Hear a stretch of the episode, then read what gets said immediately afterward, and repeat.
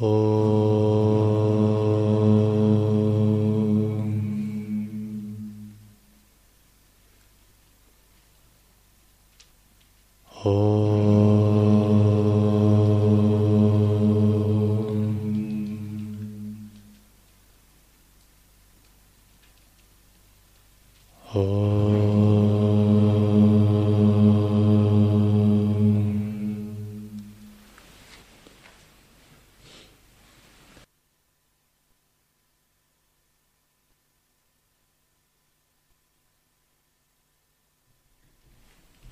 Наставление.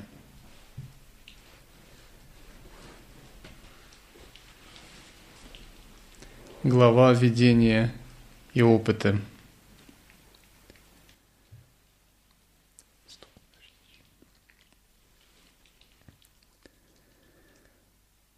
Три раздела учения – видение, осознавание и поведение – которое мы отпечатываем в своем сознании, как фундаментальное понимание. Без понимания этих аспектов учения наша дальнейшая практика не может успешно идти. Вообще, когда мы приходим в учение, следует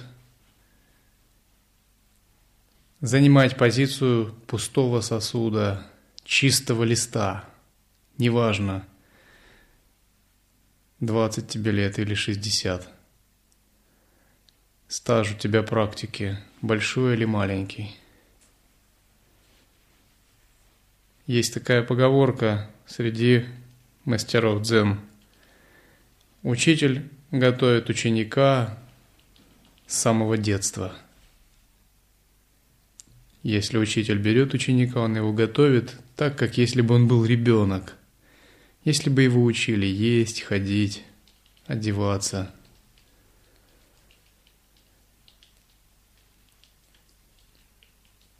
Раньше детей отдавали в монастыри, и кроме пути просветления их учили еще многим вещам, азбуке, как вести себя в обществе, этикету, просто как повзрослеть. Но смысл этой поговорки более глубок в том смысле, что нам нужно воспринять учение на таком глубоком уровне, чтобы оно могло освободить наш старый опыт. Один знаменитый мастер боевых искусств Китая, мастер стиля, по-моему, стиля Усин –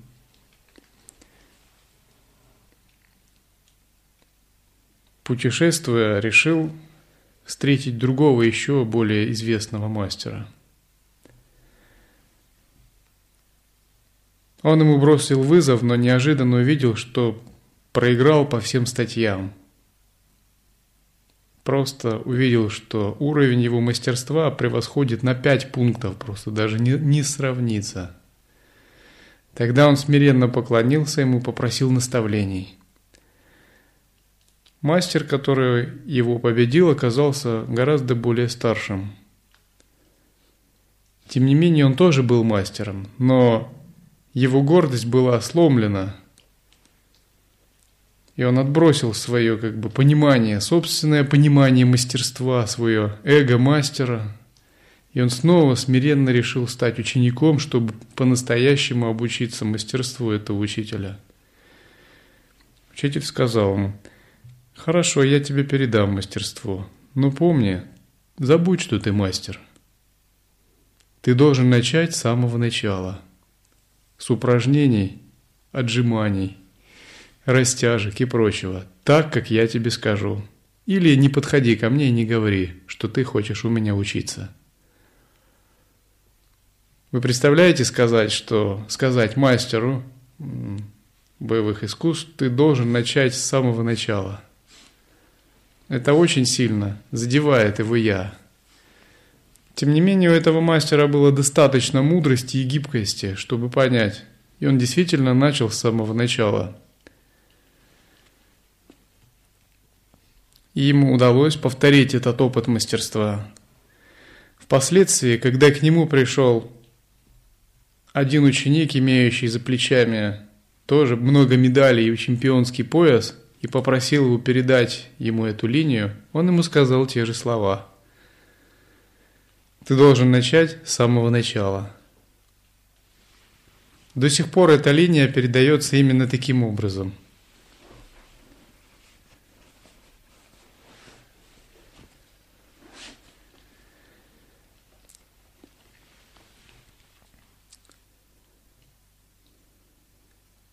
Когда мы практикуем так, мы застрахованы от непонимания, от неудач в практике. Мы перенимаем видение, осознавание и медитацию правильно, прямо.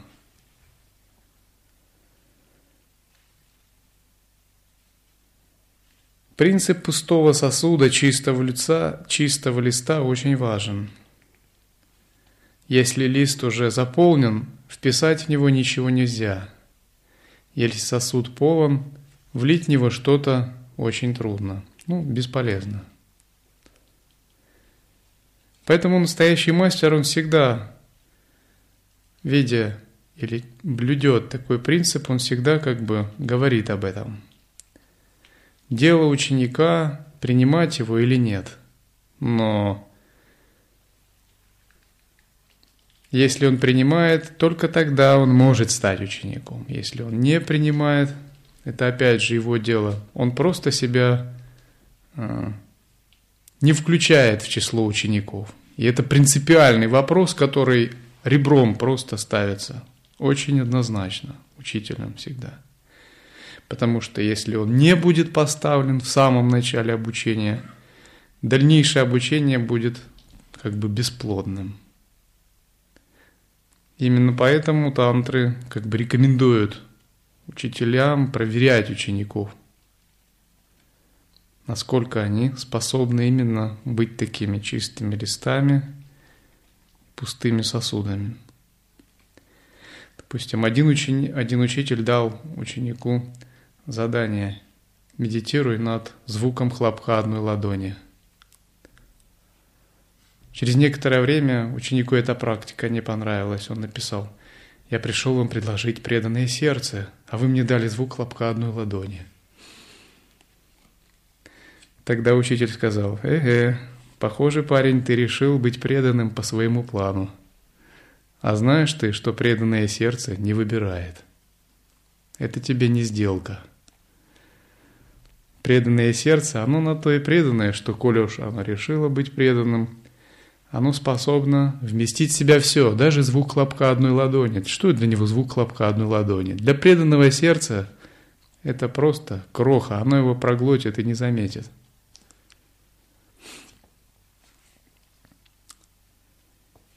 Другими словами, очень важно понять этот принцип, и как бы всегда существует такой принцип, когда ученик а, не может рассказывать учителю, как его учить. Он может попросить его учить, но рассказывать, как его учить, это уже не в его власти. Он может отказаться от учения, это в его власти. Но когда встает вопрос о спиритуальном контакте, здесь как бы следует принять именно позицию полной открытости и полного доверия.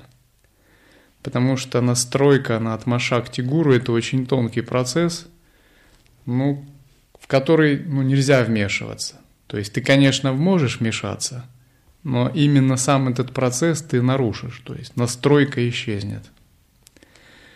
Это очень тонкий процесс, который именно связан, ну, скорее, с такой сонастроенностью. Что-то наподобие пения в два голоса. Один ведет сольную партию, второй подпевает. И чуть-чуть настройка разрушилась, уже мелодия теряется. Вот именно такая сонастроенность позволяет быстро ученику продвигаться на пути мастерства.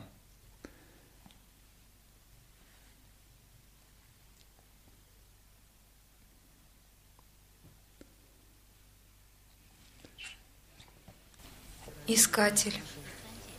Я как-то уже говорила Шри Бхагавану, что имела видение Шивы. о времени моего обращения к индуизму. Подобное переживание повторилось со мной. Эти видения приходящие, но счастливые. Хочется знать, как сделать их постоянными и непрерывными. Во всем, что я вижу вокруг, без Шивы нет жизни. Я так счастлива думать о нем. Пожалуйста, скажите, как сделать его видения для меня вечными? Махарша. Вы говорите о видении Шивы. Видится всегда объект, и это подразумевает существование субъекта. Ценность видения та же, что и видящего. То есть природа видения принадлежит к тому же плану, что и видящий.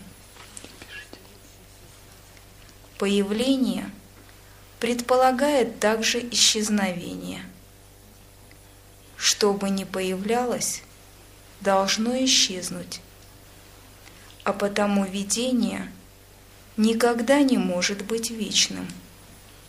Но Шива вечен. В дзен есть такая поговорка. Истинный дзен забирает меч у самурая и хлеб у голодного – Другими словами, когда у ума возникает тенденция зацепиться за что-либо, эту тенденцию следует оставить ради истины. И, допустим, если у ученика возникает какие-либо опыты или видения, и он неправильно их интерпретирует вместо самоосвобождения, к примеру, наоборот, входит в большую ясность и пытается их, за них держаться и сделать их опорой, пытается их вызывать, то задача учителя освободить его от такой привязанности. Ученик считает так, без Шивы нет жизни. Дело в том, что учитель тоже так считает. Только учитель считает, что Шива другой – Ученик считает, что Шива – это то, что у него мелькнет в межбровье, как какой-либо образ. Учитель же считает, что это сознание за пределами образов, которое не появляется и не исчезает, которое вечно, постоянно и не может быть утеряно. И толкает сознание ученика к восприятию этого вечного состояния –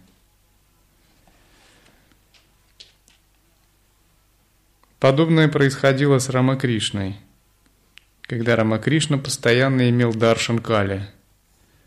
Но его учитель Татапури сказал, пока ты не превзойдешь форму, даже не думай о просветлении.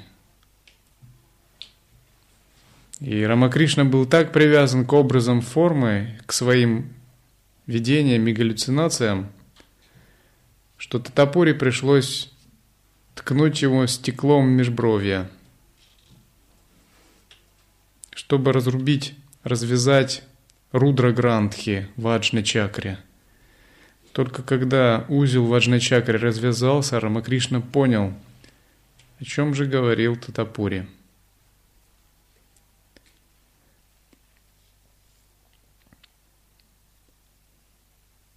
Другой случай связан с Шри Пунджаджи – когда Пунджаджи пришел к Романе, он считал себя выше Романы. У него была гордость большая. Кшатрий – это не кшатрий, если он не найдет способ гордиться собой. Пунджаджи был в горах, и там имел много видений Кришны, где играл с ним. Когда Романа спросил, что он делал, Пунджаджи самодовольно ответил «Я играл с Кришной». Тогда Романа сказал, а где же он сейчас? Пунджаджи сказал, ну сейчас его нет. А тогда я играл с ним. Романа сказал очень просто, то, что появляется и исчезает, не может быть истиной. Все это как громом поразило Пунджаджи. Вся его предыдущая садхана то, что Романа не выразил большого восхищения и любопытства к его видениям, вся его садхана предыдущая была, можно сказать, поставлена под угрозу. И это очень забеспокоило Пунджаджи. Романа посоветовал ему искать того, кто видит Кришну, вместо того, чтобы обращать внимание на само видение – но Пунджаджи решил все-таки проигнорировать его, поскольку еще не имел сильного доверия к его словам. Тогда через несколько дней он увидел, как к нему в гости пришли божества, он призывал Кришну снова, но пришел Рама, Сита и Лакшман. И он был очень удивлен, потому что он звал Кришну и никогда не поклонялся Раме. И это его сильно озадачило.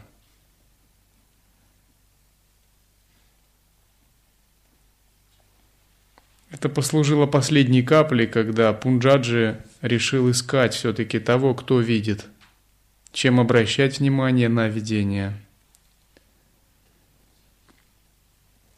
Вот здесь часто используется слово «видение». Итак, первый аспект учения – это видение –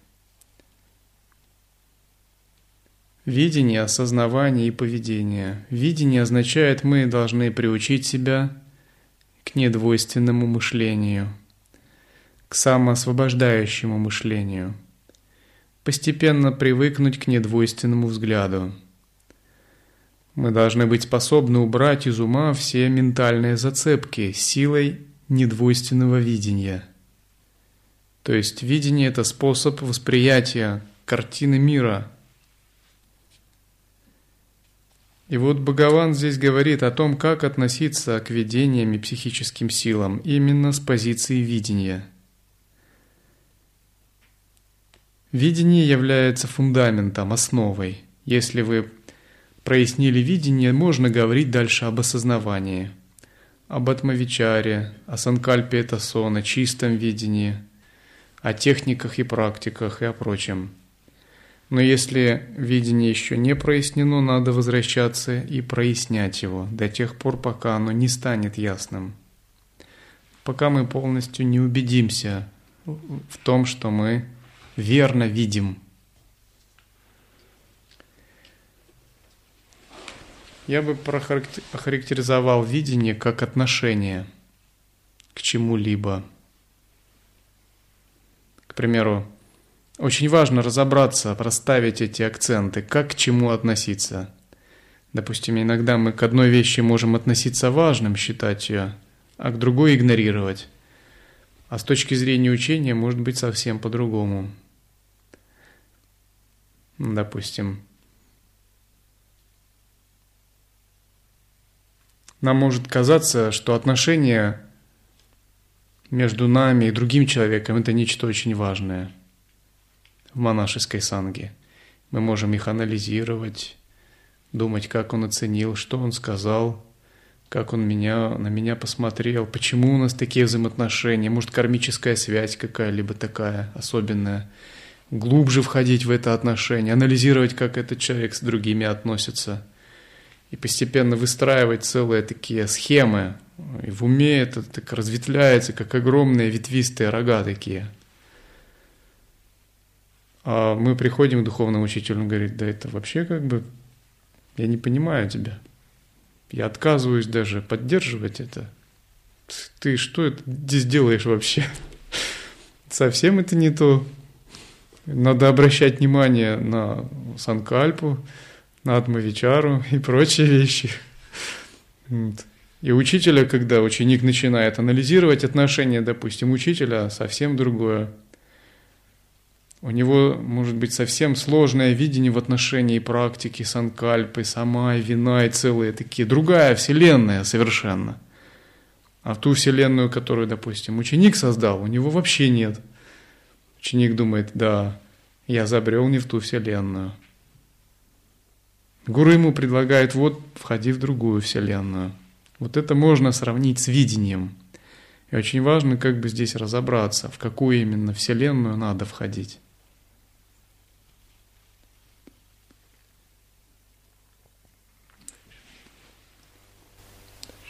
Зрение заключает в себе и зрящего, а тот не может отрицать существование себя.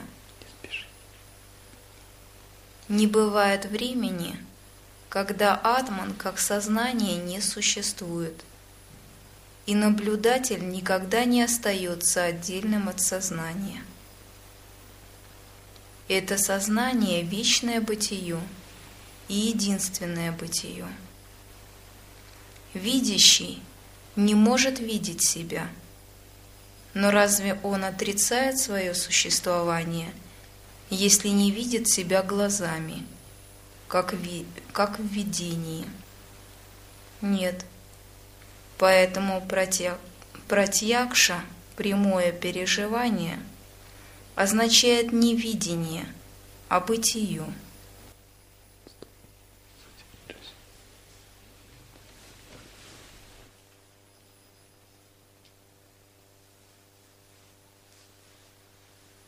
Итак, задача в том, чтобы открыть видение с помощью поиска видящего. Это фундаментальный такой переворот в практике.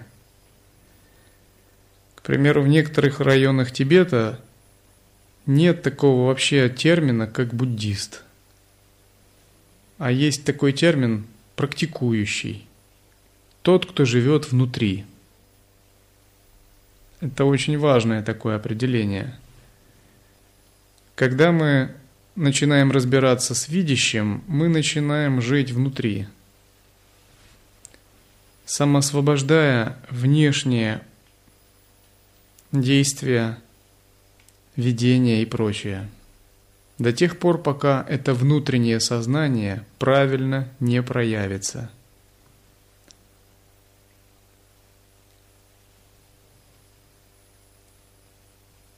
Быть значит реализовать. Я есть то я есть. Я есть – это Шива. Ничто не может жить без него. Все существует в Шиве и благодаря Шиве. Поэтому исследуйте, кто я – Погрузитесь глубоко вовнутрь и пребывайте атманом. Это Шива как бытие.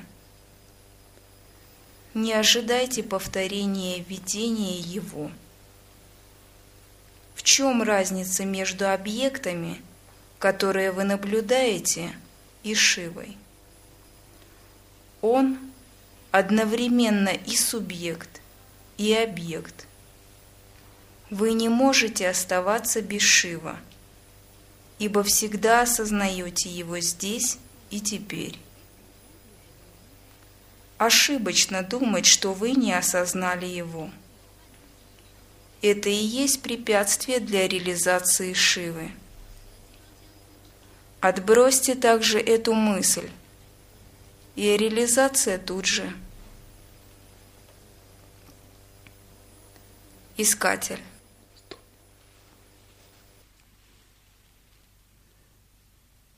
Так Роман говорит. Не обращайте внимания на видение.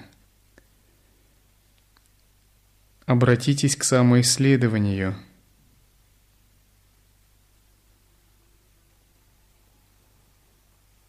Найдите то сознание «Я есть то я есть». Это истинный Шива. Не придавайте значения видениям. Я ученикам своим повторяю, не придавайте значения видениям, не придавайте значения переживаниям.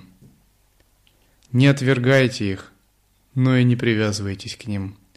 Не стройте к ним никакого отношения, не оценивайте их никак. Это как заклинание. Не оценивай, не оценивай. Не анализируй, не анализируй. Не создавай образов, не создавай образов. Не отражай, не рефлексируй. Мы это должны запомнить, когда речь идет о видении. Допустим, как относится к видениям мастер созерцания? Допустим, ему что-то приснилось. Допустим, даже очень удивительное. Он просто поправляет подушку и ложится на другой бок. Это его отношение к видениям. Он знает, что все, что не проявилось, это подобно дровам. Если есть печка с костром, то все видения и переживания – это как бумага, щепка и дрова, а исконное сознание – как огонь в печи. Все оно пойдет на топливо огня исконного сознавания.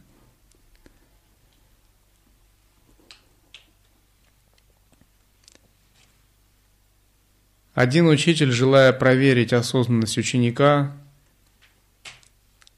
подошел к нему и сказал, «Знаешь, не мог бы ты протолковать мой очень удивительный сон?» Ученик, будучи пробужденной личностью, сказал, «Мастер, не хотите ли чашечку чая?» Это было его, можно сказать, толкование –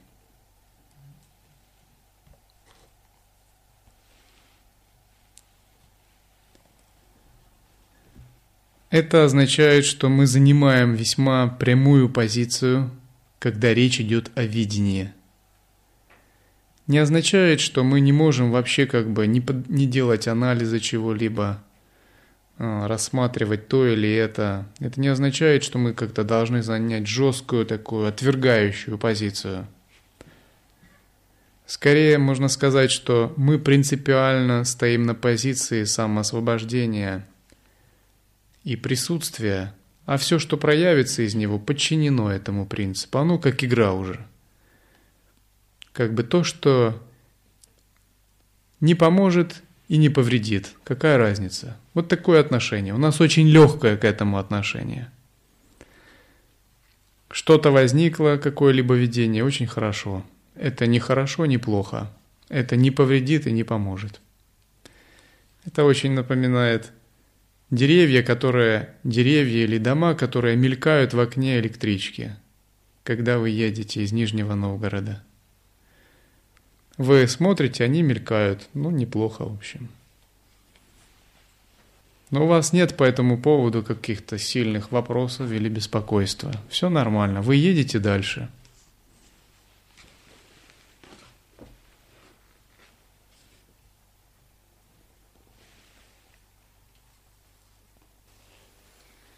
Искатель. Я жажду обрести прямую реализацию. Шри Кришны. Что мне следует делать для этого? Махарши. Каково ваше представление о Шри Кришне? И что вы понимаете под садшаткарой? Искатель. Я имею в виду Шри Кришну, который жил во Вриндаване, и хочу видеть его таким, каким видели его гопи. Махарши. Дело в том, что вы считаете его человеческим существом или кем-то в человеческой форме, сыном такого-то, тогда как он сам сказал – в сердце каждого существа я пребываю. Я начало и середина, а также конец всех существ. Он должен быть внутри вас, поскольку Он внутри всего. Он есть ваш атман или атман вашего атмана. Поэтому, если вы видите эту сущность, атман – или имеете ее садшаткару, то получите шат, Кришны. Прямая реализация Атмана и прямая реализация Кришны не могут различаться. Однако, идя своим путем, полностью отдайтесь Кришне, и вы обеспечите желаемую Шат, Сад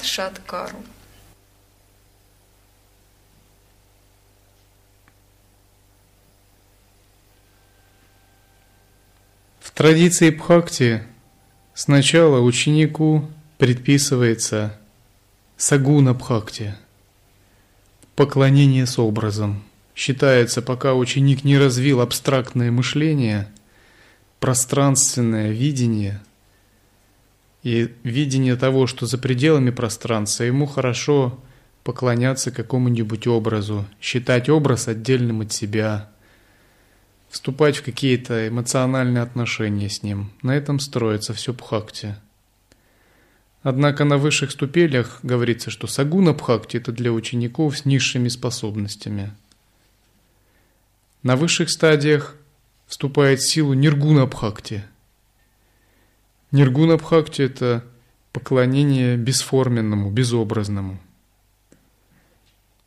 Однако здесь все равно есть, есть двойственность. То есть есть поклоняющийся и тот, кому поклоняются. Это все-таки тоже нельзя еще назвать реализацией. Наконец, когда ученик обретает еще более высокое понимание, он практикует недвойственное видение, когда поклоняющийся и объект поклонения суть одно, он просто созерцает свое «я», Тогда он переходит к Адвайте. Адвайта, можно сказать, это самопоклонение. Однако самопоклонение ни в коем случае здесь не означает поклонение своему ложному эго. Думать так значит полностью заблудиться. Самопоклонение, скорее можно сказать, это прояснение объекта высшего поклонения через собственное сознание, через «я» Когда вы ищете Дататрею или Кришну не где-либо вовне, а в своем собственном осознавании. Легко видеть статую, читать про конкретного святого, но это но просветление наступает только тогда, когда мы обнаружим этого святого через собственное осознавание.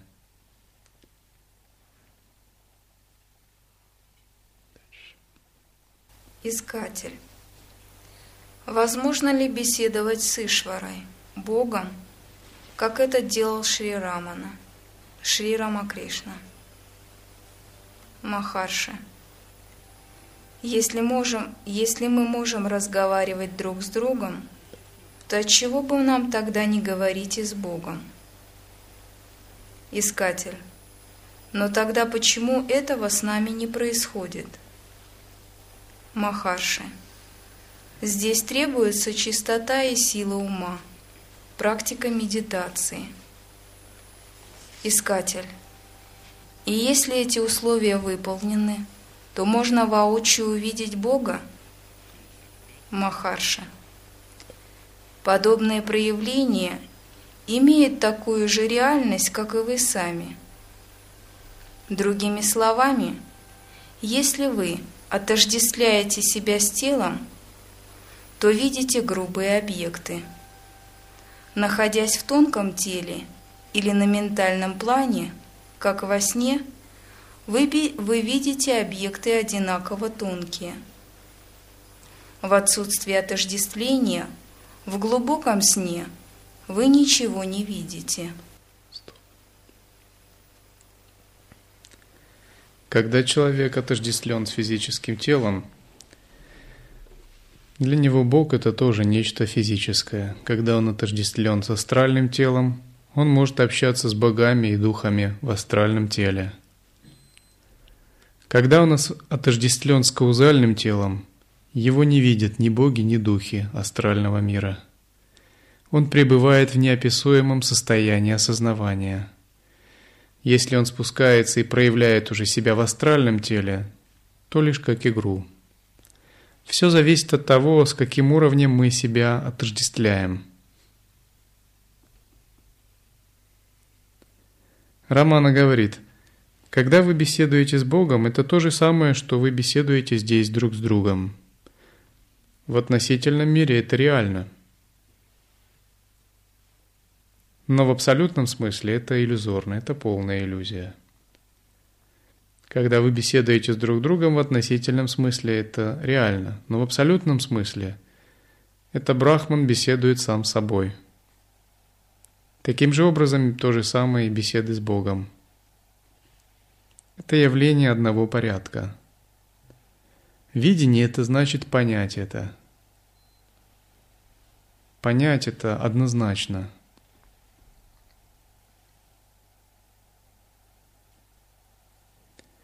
Мы постоянно отождествляем себя с телом. Тогда другие нам кажутся телами. И мы склонны вступать с ними во взаимоотношения. Тогда действия наши реальны, и действия других тоже реальны. Когда мы перестаем отождествлять себя с телом, мы видим, что других нет. Существует только одна единственная Всевышняя сущность. Все остальное ее игры.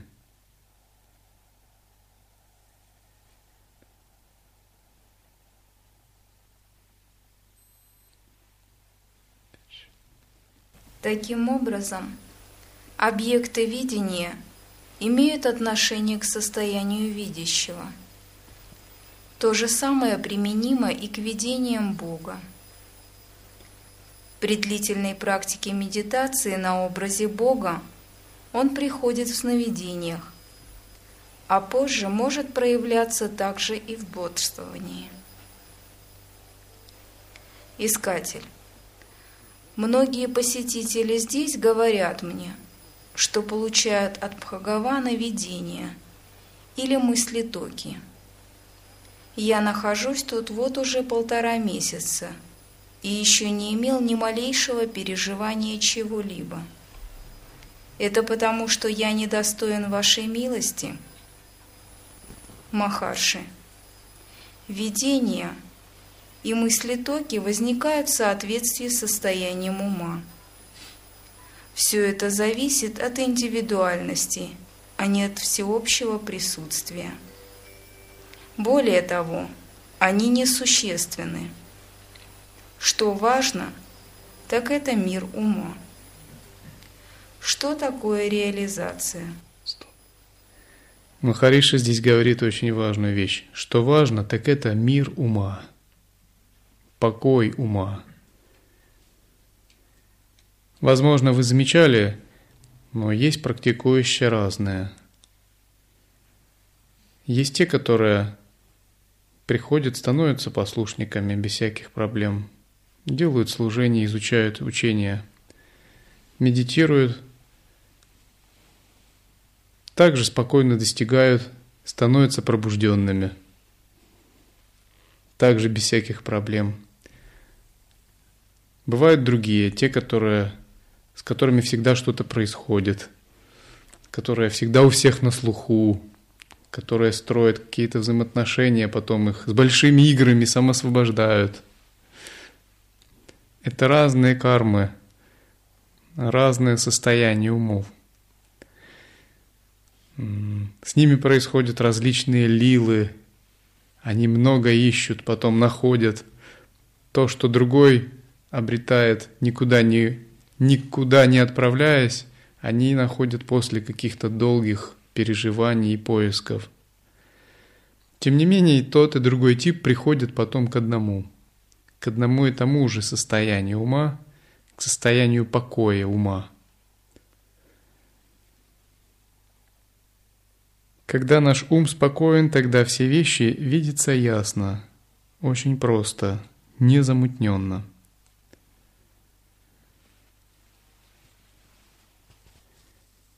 В состоянии спокойного ума все воспринимается как лила, игра – Когда ум неспокоен, эту игру воспринять очень сложно. Возникают оценки, суждения.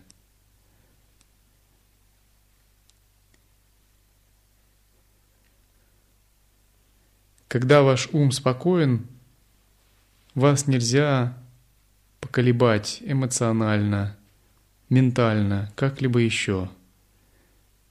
Вы видите, все, что бы ни проявилось, это проявление игры, вы ее принимаете, вы находитесь в состоянии всеприятия. Вы согласны на любой вариант развития событий. Вы знаете, что Абсолют многообразен, его проявления бесчисленны. И у вас есть всепринимающее сознание. Тогда у вас появляется особого рода гибкость, приятие любой ситуации, способность не выносить суждения и оценки. Такое спокойствие это не означает, что ваш ум просто без мыслей. Скорее означает, что вы расслабляетесь в естественном состоянии.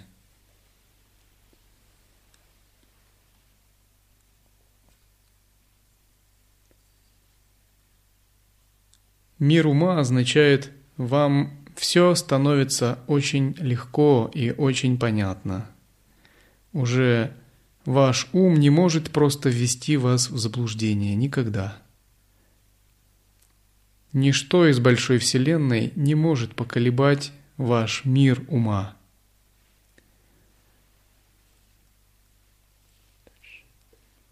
Что такое реализация? Разве это значит видеть Бога с четырьмя руками, несущего раковину, колесо и палицу? Даже если Бог появится в такой форме, то сотрет ли это неведение ученика? Истина должна быть вечной реализацией. Прямое восприятие есть вечно присутствующее переживание. Бог сам познается тогда, когда Он воспринимается непосредственно. Это не значит, что Он воспринимается непосредственно. Это не значит, что Он появляется перед преданным – в некоторой определенной форме. Если реализация не вечна, она не послужит какой-либо полезной цели. Может ли появление четырехрукой, четырехрукого Бога быть вечной реализацией? Оно феноменально и иллюзорно. Здесь должен быть видящий – только видящий реален и вечен. Пусть Бог появляется как свет миллионов солнц. Это ли прямое переживание? Некоторых вводит заблуждение Бог с четырьмя руками. Некоторых – видение каких-то чудесных снов. Некоторых может даже свет вводить в заблуждение. Но это переживание фактически очень близкие. В любом случае, когда ум теряет свой мир и свою полноту всеприятия, он очаровывается окружающим. Я вам расскажу такой случай. Васудева с Анандалилой был в Индии, всем понятно. Когда они были в храме Вашами Сачитананды Ганапати – известного святого. Один из наставников этого храма порекомендовал им паломничество в одно место. Они решили попозже проспросить об этом паломничестве и где это место находится. Но этот наставник был очень странный. Он вел себя как почти как какой-то юродивый или аватхута. Казалось бы, он не подчинялся каким-то нормам общения – Иногда он кричал громко, иногда не хотел отвечать, игнорируя вообще вопросы. И когда переводчица подошла к нему, он вообще не хотел и отвечать, и не давал ей слова сказать, а что-то просто бормотал, как бы затыкая ей рот. Она пыталась снова переводить и задавать ему вопрос, а тут снова что-то бормотал, и она возмутилась. Она сказала, он не дает мне слова сказать. А он снова сидел и бормотал себе дальше. Довольный, что как бы никто не может к нему подступиться. Тогда Васудева подошел к нему, прямо глядя ему в глаза, и сказал, где находится то, что нам надо.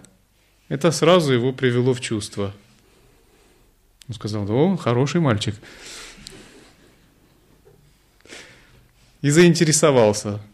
Потом он подошел к Анандалиле и спросил, а тебе сколько лет? Анандалила тоже, не теряя присутствия, сказала, 62. Тот, кто еще больше удивился, 62? Но 62 было Сачитананди Ганапати, это была его годовщина. Он посмотрел на нее еще раз, еще раз удивился. 62? Сказал, хорошая девочка.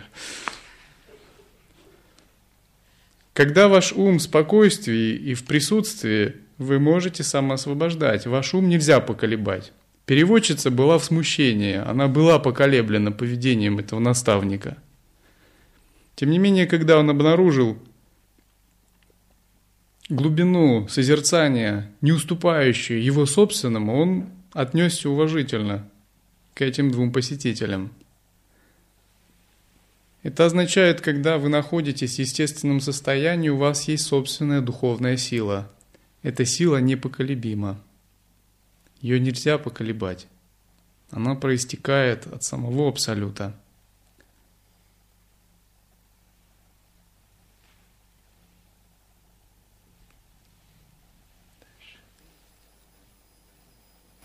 Чтобы наблюдать видение Бога, глаза и ум необходимы. Это косвенное знание, тогда как видящий есть прямое переживание. Искатель. Люди говорят о Вайкунтхе, Кайласа, Индралоке, Чандралоке, небесах в индуизме. Существуют ли они в действительности? Махарша. Конечно. Вы можете быть уверены, что они все существуют. Там также подобные мне с вами будут сидеть на кушетке, и ученики будут окружать его. Они спросят, а он что-то ответит. Все будет более или менее похоже на это. Но что это значит? Если человек видит Чандралоку, то он спросит об Индралоке, затем о Вайтхунхе, потом ее, после нее о Кайласе и так далее. И ум продолжает блуждать. Где здесь Шанти? Мир. Если требуется Шанти, то единственным правильным методом – гарантией достижения является самоисследование. Благодаря ему и возможна самореализация. Если человек осознает атман, то может видеть все эти миры внутри себя. Источник всего есть собственный атман человека. И если он реализует себя – то не найдет ничего отличного от себя. После этого такие вопросы не возникнут. Могут или не могут быть Вайкунха или Кайласа. Но факт тот, что вы здесь, не так ли? Как вы оказались тут? Где вы? Сначала узнайте это – а потом думайте о всех иных мирах.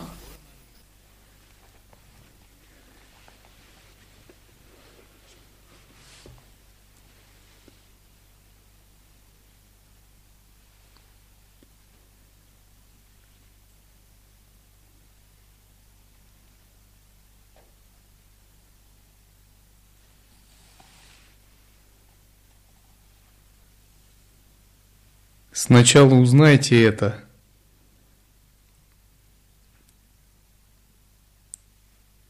а потом думайте о всех иных мирах.